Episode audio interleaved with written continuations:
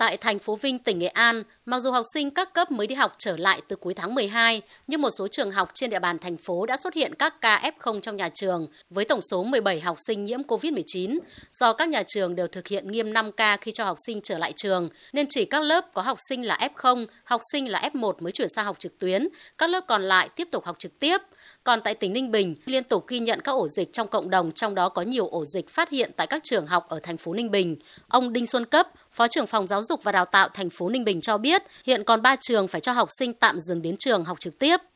Để đảm bảo cái việc học của các em học sinh không bị gián đoạn thì ờ, phòng giáo dục đào tạo thành phố Ninh Bình đã chỉ đạo các nhà trường xây dựng các cái phương án để tổ chức dạy học cho các em học sinh.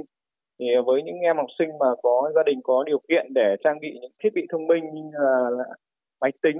laptop, hoặc iPad hoặc điện thoại thông minh thì sẽ tổ chức dạy học trực tuyến. Còn những em mà gia đình mà không có trang bị được thiết bị thông minh thì ờ, nhà trường sẽ phối hợp với lại phụ huynh để giao bài và sẽ có cái phương án khi các em học sinh đi học trở lại thì sẽ bù đắp cho các em. Từ ngày mùng 10 tháng 1 tới, trên địa bàn thành phố Hà Nội sẽ có thêm quận Cầu Giấy phải cho học sinh lớp 12 ngừng tới trường, do quận này tăng cấp độ dịch từ mức độ 2 sang mức độ 3 vùng cam. Các quận Hai Bà Trưng, Tây Hồ và huyện Thanh Trì chuyển từ cấp độ dịch mức độ 3 xuống mức độ 2. Theo kế hoạch, học sinh lớp 12 tại trường có mức độ dịch cấp độ 1-2 thuộc quận Hai Bà Trưng, Tây Hồ được đến trường. Ông Phạm Văn Ngát, trưởng phòng giáo dục và đào tạo huyện Thanh Trì cho biết, học sinh lớp 9 và lớp 12 tại trường thuộc các xã, phường vùng xanh, vùng vàng sẽ được phép trở lại trường học trực tiếp.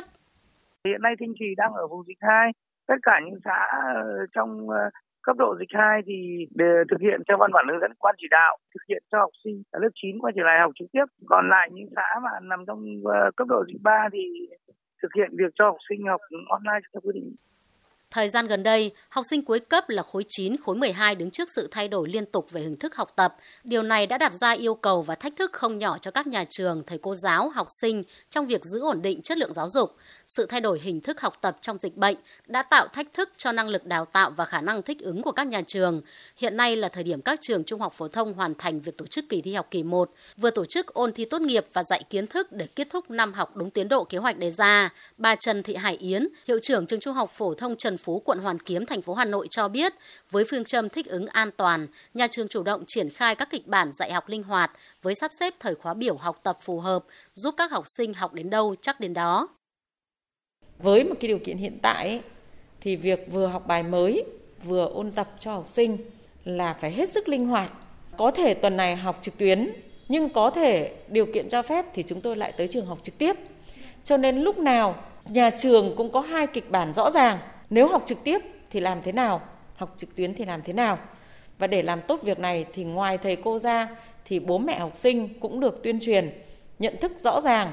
về cái điều kiện học tập mới để phối hợp cùng với nhà trường, tạo điều kiện cho các con học và ôn tập một cách chú đáo nhất.